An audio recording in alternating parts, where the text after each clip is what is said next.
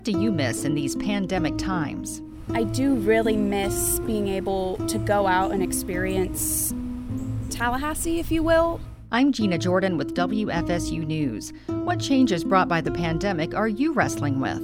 When you walk around daily in the same 12 to 1300 square feet, it's almost just like making a giant figure eight, and you just pace around and around and around. Join us each week for WFSU's Perpetual Pandemic podcast. Listen at WFSU.org or with your favorite podcast provider.